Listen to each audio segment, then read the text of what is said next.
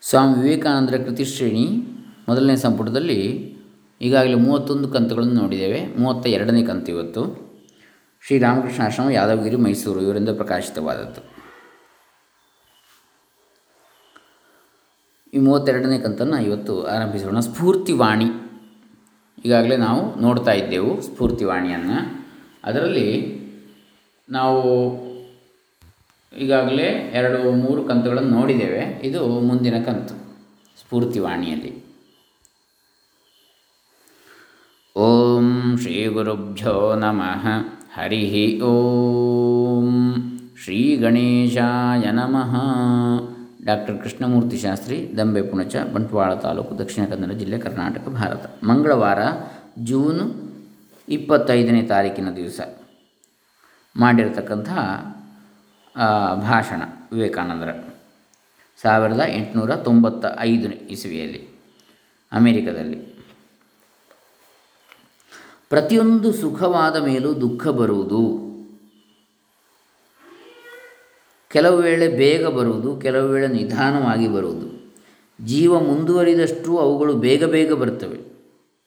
ನಮಗೆ ಬೇಕಾಗಿರುವುದು ಸುಖವೂ ಅಲ್ಲ, ದುಃಖವೂ ಅಲ್ಲ. ಅವೆರಡೂ ನಮ್ಮ ನೈಜ ಸ್ವಭಾವವನ್ನು ಮರೆಮಾಚು ಇವೆರಡೂ ಸರಪಳಿಯೇ, ಬಂಧನವೇ, ಒಂದು ಕಬ್ಬಿಣದ್ದು ಮತ್ತೊಂದು ಚಿನ್ನದ್ದು. ಕಷ್ಟ ಕಬ್ಬಿಣದ ಸರಪಳಿ, ಸುಖ ಚಿನ್ನದ ಸರಪಳಿ. ಎರಡೂ ಸರಪಳಿ ಸಂ, ಎರಡೂ ಸಂಕೋಲೆ ಬಂಧನವೇ. ಇವುಗಳ ಹಿಂದೆ ಸುಖ ದುಃಖಗಳಿಗೆ ಅತೀತನಾದ ಆತ್ಮನಿರುವನು. ಇವೆರಡೂ ಸ್ಥಿತಿಗಳು, ಸುಖ ಮತ್ತು ದುಃಖ. ಆದ ಕಾರಣ ಇವು ಬದಲಾಯಿಸಲೇಬೇಕು. ಒಂದು ಸ್ಥಿತಿನ ಮತ್ತೊಂದು ಸ್ಥಿತಿಗೆ. ಆದರೆ ಆತ್ಮನ ಸ್ವಭಾವವೇ ಆನಂದ, ಎಂದಿಗೂ ಬದಲಾಯಿಸದ ಶಾಂತಿ. ನಾವು ಅದನ್ನು ಹೊಸದಾಗಿ ಪಡೆಯಬೇಕಾಗಿಲ್ಲ ಅದು ಆಗಲೇ ನಮ್ಮಲ್ಲಿ ಇದೆ ಮೇಲಿನ ಕಿಲುಬನ್ನು ತೊಳೆದು ನೋಡಿ. ಆತ್ಮನಲ್ಲಿ ಪ್ರತಿಷ್ಠಿತರಾದಾಗ ಮಾತ್ರ ನಾವು ನಿಜವಾಗಿ ಪ್ರಪಂಚವನ್ನು ಪ್ರೀತಿಸಬಲ್ಲೆವು. ನಮ್ಮ ವಿಶ್ವವ್ಯಾಪಿತ್ವದ ಸ್ವಭಾವವನ್ನು ಅರಿತು ನಾವು ಬಹಳ ಉನ್ನತ ಮಟ್ಟದಲ್ಲಿ ನಿಲ್ಲಬೇಕು. ಈ ಪ್ರಪಂಚದ ದೃಶ್ಯವನ್ನು ಸ್ವಲ್ಪವೂ ವಿಚಲಿತರಾಗದೆ ನೋಡಬೇಕು. ಇದೊಂದು ಮಕ್ಕಳಾಟ, ಇದು ನಿಮಗೆ ಗೊತ್ತಿದೆ. ಇವುಗಳಿಂದ ನಾವು ಉದ್ವಿಗ್ನರಾಗಕೂಡದು. ಹೊಗಳಿಕೆಗೆ ಮನಸ್ಸು ಸಂತುಷ್ಟವಾದರೆ ತೆಗಳಿಕೆಗೆ ಅಸಂತುಷ್ಟವಾಗುವುದು. ಎಲ್ಲ ಇಂದ್ರಿಯ ಸುಖಗಳು ಮನಸ್ಸಿನ ಸುಖಗಳು ಕೂಡ ಕ್ಷಣಿಕ. ಆದರೆ ನಮ್ಮೊಳಗೆ ಯಾವುದರ ಆಸರೆಯನ್ನೂ ನಿರೀಕ್ಷಿಸದ ನಿಜವಾದ ನಿರಪೇಕ್ಷವಾದ ಆನಂದವಿದೆ. ಅದು ಪರಿಪೂರ್ಣವಾಗಿ ಮುಕ್ತ. ಅದು ಅನಂತ. ನಮ್ಮ ಆನಂದ ಅಂತರ್ಮುಖವಾಗಿದ್ದಷ್ಟು ಹೆಚ್ಚು ಆಧ್ಯಾತ್ಮಿಕ ಸಂಪನ್ನರು ನಾವು. ಆತ್ಮಾನಂದವನ್ನೇ ಪ್ರಪಂಚವು ಧರ್ಮವೆಂದು ಕರೆಯುವುದು. ನಿಜವಾದ ಆಂತರಿಕ ಜಗತ್ತು ಬಾಹ್ಯ ಜಗತ್ತಿಗಿಂತ ಕೋಟಿ ಪಾಲು ದೊಡ್ಡದು. ಬಾಹ್ಯ ಜಗತ್ತು ನಮ್ಮ ನೈಜ ಸ್ವಭಾವದ ಛಾಯೆ ಮಾತ್ರ, ನೆರಳು ಮಾತ್ರ. ಈ ಪ್ರಪಂಚ ನಿಜವೂ ಅಲ್ಲ, ಸುಳ್ಳೂ ಅಲ್ಲ. ಇದೊಂದು ಸತ್ಯದ ಛಾಯೆ, ಸತ್ಯದ ನೆರಳು. ಸುಳ್ಳು ಅಂತ ಕೇಳಿದರೆ ಸುಳ್ಳಲ್ಲ, ಮತ್ತು ನೆರಳು ಇದೆ.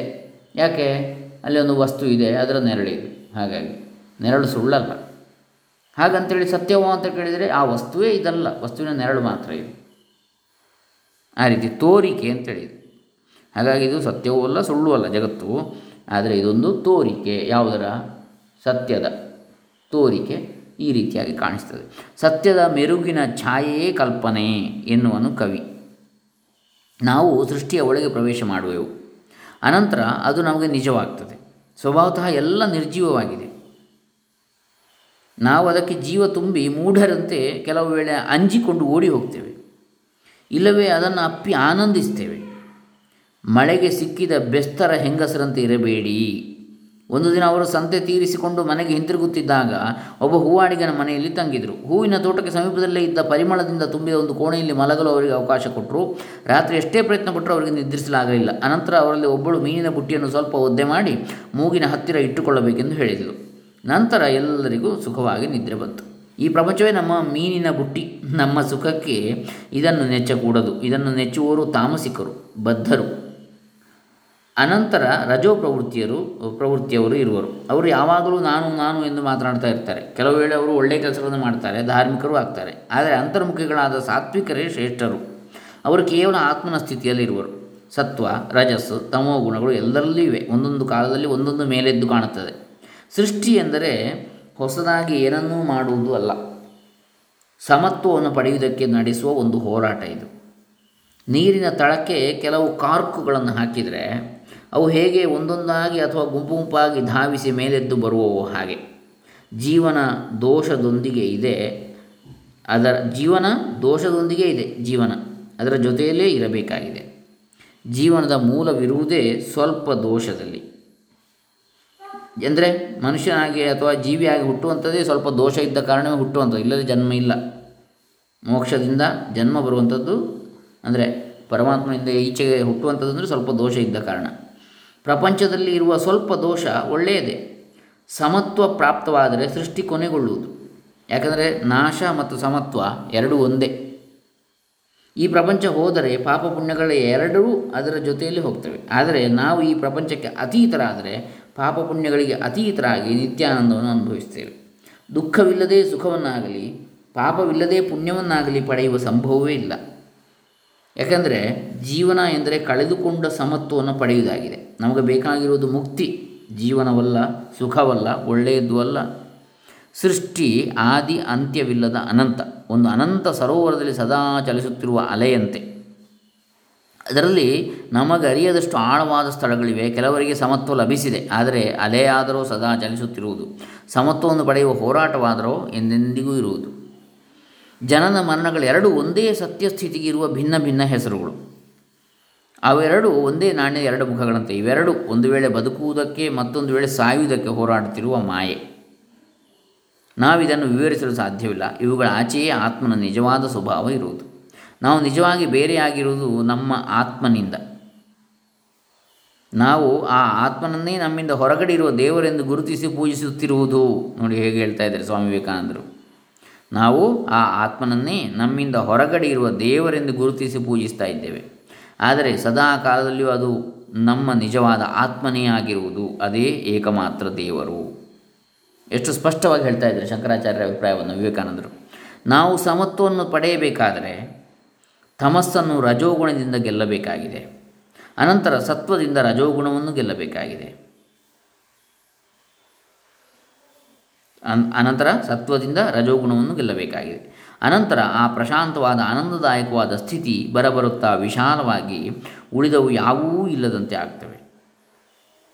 ಬಂಧನವನ್ನು ತ್ಯಜಿಸಿ ದೇವರ ಮಗನಾಗಿ, ಮುಕ್ತನಾಗಿ ಅನಂತರ ಏಸು ನೋಡಿದಂತೆ ನೀವು ತಂದೆಯನ್ನು ನೋಡಬಹುದು. ಅನಂತ ಶಕ್ತಿಯೇ ಧರ್ಮ ಮತ್ತು ದೇವರು. ದೌರ್ಬಲ್ಯ ಮತ್ತು ಗುಲಾಮಗಿರಿಯಿಂದ ಪಾರಾಗಿ ನೀವು ಆತ್ಮ ಮುಕ್ತರಾದರೆ ನಿಮಗೆ ಅಮೃತತ್ವವಿದೆ. ನೀವು ಮುಕ್ತರಾದರೆ ಮುಕ್ತನಾಗಿರುವ ದೇವರು ನಿಮಗೆ ದೊರಕುವನು ಅಂಥೇಳಿ ಹೇಳ್ತಾರೆ. ಪ್ರಪಂಚ ನನಗಾಗಿರುವುದು ನಾನು ಪ್ರಪಂಚಕ್ಕೆ ಅಲ್ಲ. ಪುಣ್ಯ ಪಾಪಗಳ ಎರಡೂ ನಮ್ಮ ಸೇವಕರು, ನಾವು ಅದರ ಸೇವಕರಲ್ಲ. ಇದ್ದ ಕಡೆಯೇ ಇರುವುದು ಮೂಢನ ಸ್ಥಿತಿ. ಮನುಷ್ಯನ ಸ್ವಭಾವವೇ ಪುಣ್ಯವನ್ನು ಹುಡುಕಿ ಪಾಪದಿಂದ ಪಾರಾಗುವುದು. ದೇವನ ಸ್ವಭಾವವಾದರೂ ಯಾವುದನ್ನು ಹುಡುಕದೆ ನಿತ್ಯ ಧನ್ಯನಾಗಿರುವುದು. ನಾವು ದೇವರಾಗೋಣ. ಹೃದಯವನ್ನು ಸಾಗರದಷ್ಟು ವಿಶಾಲ ಮಾಡಿ ಪ್ರಪಂಚದ ಕ್ಷುದ್ರ ವಸ್ತುಗಳಿಂದ ಪಾರಾಗಿ. ಪಾಪವನ್ನು ನೋಡಿದಾಗಲೂ ಆನಂದದಿಂದ ಉನ್ಮತ್ತರಾಗಿ ಪ್ರಪಂಚವನ್ನು ಒಂದು ಚಿತ್ತದಂತೆ ನೋಡಿ. ಅದರ ಸೌಂದರ್ಯವನ್ನು ನೋಡಿ ಆನಂದಿಸಿ. ಇವುಗಳಾವು ನಿಮ್ಮನ್ನು ಬಾಧಿಸಲಾರವು ಎಂಬುದನ್ನು ಅರಿಯಿರಿ. ನಾವು ಪ್ರಪಂಚದ ಯಾವುದನ್ನು ಒಳ್ಳೆಯದೆಂದು ಭಾವಿಸುವೆವೋ, ಅದು ಕೆಸರು ಗುಂಡಿಯಲ್ಲಿ ಮಕ್ಕಳಿಗೆ ಸಿಕ್ಕಿದ ಗಾಜಿನ ಮಣಿಗಳಂತೆ. ಅವುಗಳನ್ನು ಯಾವ ಉದ್ವೇಗವೂ ಇಲ್ಲದೆ ಪ್ರಶಾಂತಿಯಿಂದ ನೋಡಿ. ಪಾಪ ಪುಣ್ಯಗಳ ಎರಡನ್ನು ಒಂದೇ ಸಮನಾಗಿ ನೋಡಿ. ಇವೆರಡೂ ಭಗವಂತನ ಲೀಲೆ. ಇದನ್ನು ನೋಡಿ ಆನಂದಿಸಿ ಅಂತೇಳಿ ಹೇಳ್ತಾರೆ ಸ್ವಾಮಿ ವಿವೇಕಾನಂದರು. ನನ್ನ ಗುರುದೇವರು ಹೀಗೆ ಹೇಳ್ತಾ ಇದ್ರು ಅಂತ ಹೇಳ್ತಾರೆ ರಾಮಕೃಷ್ಣ ಪರಮಹಂಸರ ಬಗ್ಗೆ. ಎಲ್ಲರೂ ನಾರಾಯಣ ಸ್ವರೂಪರೇ, ಆದರೆ ವ್ಯಾಘ್ರ ನಾರಾಯಣನಿಂದ ದೂರವಿರಬೇಕು. ಹ್ಞೂ ವ್ಯಾಘ್ರನು ಹುಲಿಯೂ ಕೂಡ ನಾರಾಯಣ ಸ್ವರೂಪವೇ, ಆದರೆ ಅಂತಹ ನಾರಾಯಣನಿಂದ ದೂರ ಇರಬೇಕು ಅಂತ.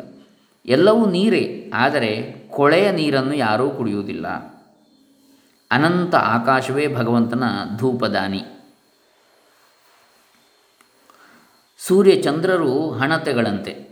ಮತ್ತಾವ ದೇವಾಲಯ ಬೇಕು? ಎಲ್ಲ ಕಣ್ಣುಗಳು ನಿನ್ನವೇ. ಆದರೆ ನಿನಗೆ ಕಣ್ಣುಗಳಿಲ್ಲ. ಯಾರಿಗೆ? ಆತ್ಮನಿಗೆ. ಎಲ್ಲ ಕೈಗಳು ನಿನ್ನ ಕೈಗಳೇ, ಆದರೆ ನಿನಗೆ ಕೈಗಳಿಲ್ಲ. ಆತ್ಮನಿಗೆ ಕೈಗಳುಂಟ ಇಲ್ಲ. ಜೀವನದಲ್ಲಿ ಯಾವುದನ್ನು ಆಶಿಸಲೂ ಬೇಡಿ, ತ್ಯಜಿಸಲೂ ಬೇಡಿ. ಮತ್ತು, ಜೀವನದಲ್ಲಿ ಏನನ್ನು ಆಶಿಸಲೂ ಬೇಡಿ, ಏನನ್ನು ತ್ಯಜಿಸಲೂ ಬೇಡಿ. ಮತ್ತೇನು ಮಾಡಬೇಕು? ಬಂದದ್ದನ್ನು ಬಂದ ಹಾಗೆಯೇ ಸ್ವೀಕರಿಸಿ. ಎದೃಚ್ಛಾಲಾಭ ಸಂತುಷ್ಟ. ಏನು ಇದೆ ಈಗ ನಮಗೆ? ಏನು ಬರ್ತಾ ಇದೆ ನಮಗೆ? ಅದರಲ್ಲಿ ಸುಖವಾಗಿ ಜೀವಿಸೋಣ. ಯಾವುದನ್ನು ಆಶಿಸಬೇಡಿ, ಯಾವುದನ್ನು ಬಿಟ್ಟು ಬಿಡಬೇಕಾಗಿಯೂ ಇಲ್ಲ. ಬಂದದ್ದನ್ನು ಬಂದ ಹಾಗೆ ಸ್ವೀಕರಿಸಿ, ಯಾವುದರ ಪ್ರಭಾವಕ್ಕೂ ಬೀಳದೇ ಇರುವುದು ಸ್ವಾತಂತ್ರ್ಯ. ಇಲ್ಲದಿದ್ದರೆ ಯಾವಾಗಲೂ ಬಡವ. ಅದು ಬೇಕು, ಇದು ಬೇಕು, ನನಗೆ ಅದಿಲ್ಲ, ಇದಿಲ್ಲ ಅಂತಂದರೆ ಅವನು ಬಡವನು ಎಷ್ಟಿದ್ರು. ಹಾಗಾಗಿ ಯಾವುದರ ಪ್ರಭಾವಕ್ಕೂ ಬೀಳದೇ ಇರುವುದು ಸ್ವಾತಂತ್ರ್ಯ. ತಾನು ಸ್ವತಂತ್ರ ಅಂತ ಯಾವಾಗ ತಿಳಿಬೋದು? ಅವನು ಆರಾಮಾಗಿ ಅವನು ಅತ್ಯಂತ ಪ್ರಶಾಂತನಾಗಿದ್ದರೆ ಅವನು ಸ್ವತಂತ್ರ. ಇಲ್ಲದಿದ್ದರೆ ಅವನು ಪರತಂತ್ರ. ಸುಮ್ಮನೆ ಸಹಿಸುವುದು ಮಾತ್ರವಲ್ಲ, ನಾವು ನಿಸ್ಸಂಗರಾಗಿರಬೇಕು. ಎಲ್ಲ ಬಂದದನ್ನೆಲ್ಲ ಸುಮ್ಮನೆ ಸಹಿಸುವುದು ಮಾತ್ರ ಅಲ್ಲ, ಯಾವುದಕ್ಕೂ ನಾವು ಅಂಟಿಕೊಳ್ಳಬಾರದು. ಇದು ನನ್ನದು ಅಂತೇಳಿ ಹೆಚ್ಚು ಹೆಚ್ಚು ಅಂಟಿಕೊಳ್ಳಬಾರದು. ಇರಲಿ, ನನ್ನ ಜೊತೆ ಇದೆ ಈಗ. ಎಷ್ಟು ದಿನ ಇರ್ತದೆ ಗೊತ್ತಿಲ್ಲ, ಹೋದ್ರೆ ಹೋಯಿತು. ಇದ್ದಷ್ಟು ದಿನ ಇರ್ತದೆ, ಇರಲಿ. ಈ ರೀತಿಯಾಗಿ ನಾವು ನಿಸ್ಸಂಗರಾಗಿರಬೇಕು. ನೀವು ಆ ಎತ್ತಿನ ಕಥೆಯನ್ನು ಜ್ಞಾಪಿಸಿಕೊಳ್ಳಿ. ಒಂದು ಸೊಳ್ಳೆ ಬಹಳ ಹೊತ್ತು ಒಂದು ಎತ್ತಿನ ಕೊಂಬಿನ ಮೇಲೆ ಕುಳಿತುಕೊಂಡಿತ್ತು. ಹ್ಞೂ ಆಮೇಲೆ ಸೊಳ್ಳೆಗೆ ಪಶ್ಚಾತ್ತಾಪವಾಯಿತು ಏನು ಹೋರಿರಾಯರೇ ನಾನು ತುಂಬ ಹೊತ್ತು ನಿಮ್ಮ ಕೊಂಬಿನ ಮೇಲೆ ಕುಳಿತುಕೊಂಡು ಬಿಟ್ಟೆ. ಇದರಿಂದ ನಿಮಗೆ ತೊಂದರೆಯಾಗಿರಬೇಕು. ನಾನು ಇದಕ್ಕಾಗಿ ಕ್ಷಮೆಯನ್ನು ಬೇಡುತ್ತೇನೆ. ನಾನು ಇನ್ನು ಮೇಲೆ ಹೊರಟು ಹೋಗುವೆನು ಎಂದಿತ್ತು ಸೊಳ್ಳೆ. ಅದಕ್ಕೆ ಹೋರಿ ಅಂದರೆ ಎತ್ತು. ಓ, ಇದರಿಂದ ನನಗೇನು ತೊಂದರೆ ಆಗಲಿಲ್ಲ. ನೀನು ಬೇಕಾದರೆ ನಿನ್ನ ಬಳಗವನ್ನೆಲ್ಲ ಕರೆದುಕೊಂಡು ಬಂದು ನನ್ನ ಕೊಂಬಿನ ಮೇಲೆ ವಾಸ ಮಾಡು. ಇದರಿಂದ ನೀನು ನನಗೆ ಏನು ತಾನೇ ಮಾಡಬಲ್ಲೆ ಎಂದಿತ್ತು ಆ ಸೊಳ್ಳೆ ಆ ಹೋರಿಗೆ ಅದರ ಕೊಂಬಿನ ಮೇಲೆ ಕುಳಿತರೆ ಏನು ಮಾಡಬಲ್ಲದು? ಮೈಯಲ್ಲಿ ಕುಳಿತರೆ ಆದರೂ ರಕ್ತ ಹೀರಬಲ್ಲದು. ಕೊಂಬಿನಲ್ಲಿ ಏನು ರಕ್ತ ಸಿಗ್ತದೆ ಸೊಳ್ಳೆಗೆ? ನಿನ್ನ ಪರಿವಾರ ಸಮೇತ ಕೊಂಬಿನಲ್ಲಿ ಕುಳಿತು ನನಗೇನಾಗುವುದಿಲ್ಲ ಅಂತೇಳಿ ಹೇಳಿತಂತೆ ಹೋರಿ. ಹಾಗೆಯೇ ನಮ್ಮ ಜೀವನ ಅಂತೇಳಿ ಹೇಳಿದರೆ, ನಾವು ಪ್ರತಿಯೊಂದಕ್ಕೂ ಅಂಜುವಂಥದ್ದೇ ಹೊರತು ನಿಜವಾಗಿ ಅಂಜುವುದಕ್ಕೆ ಏನಿಲ್ಲ. ಯಾಕಂದರೆ ನಾವು ಯಾವುದನ್ನು ಆಶಿಸಲೂಬಾರದು, ತ್ಯಜಿಸಲೂಬಾರದು. ಬಂದದನ್ನು ಬಂದ ಹಾಗೆ ಸ್ವೀಕರಿಸಿ ಮುಗಿದೋಯಿತು. ಇದೇ ಜೀವನ ಅಂತೇಳಿ ಸ್ವಾಮಿ ವಿವೇಕಾನಂದರು ಬಹಳ ಚೆನ್ನಾಗಿ ನುಡಿತಾರೆ ಸ್ಫೂರ್ತಿವಾಣಿಯಲ್ಲಿ.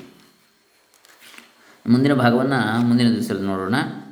ಹರೇ ರಾಮ, ಲೋಕ ಸಮಸ್ತ ಸುಖಿನೋ ಭವಂತು, ಸರ್ವೇ ಜನ ಸುಖಿನೋ ಭವಂತು. ಸ್ವಾಮಿ ವಿವೇಕಾನಂದ ಚರಣಾರವಿಂದಾರ್ಪಿತಮಸ್ತು. ಓಂ ತತ್ಸತ್.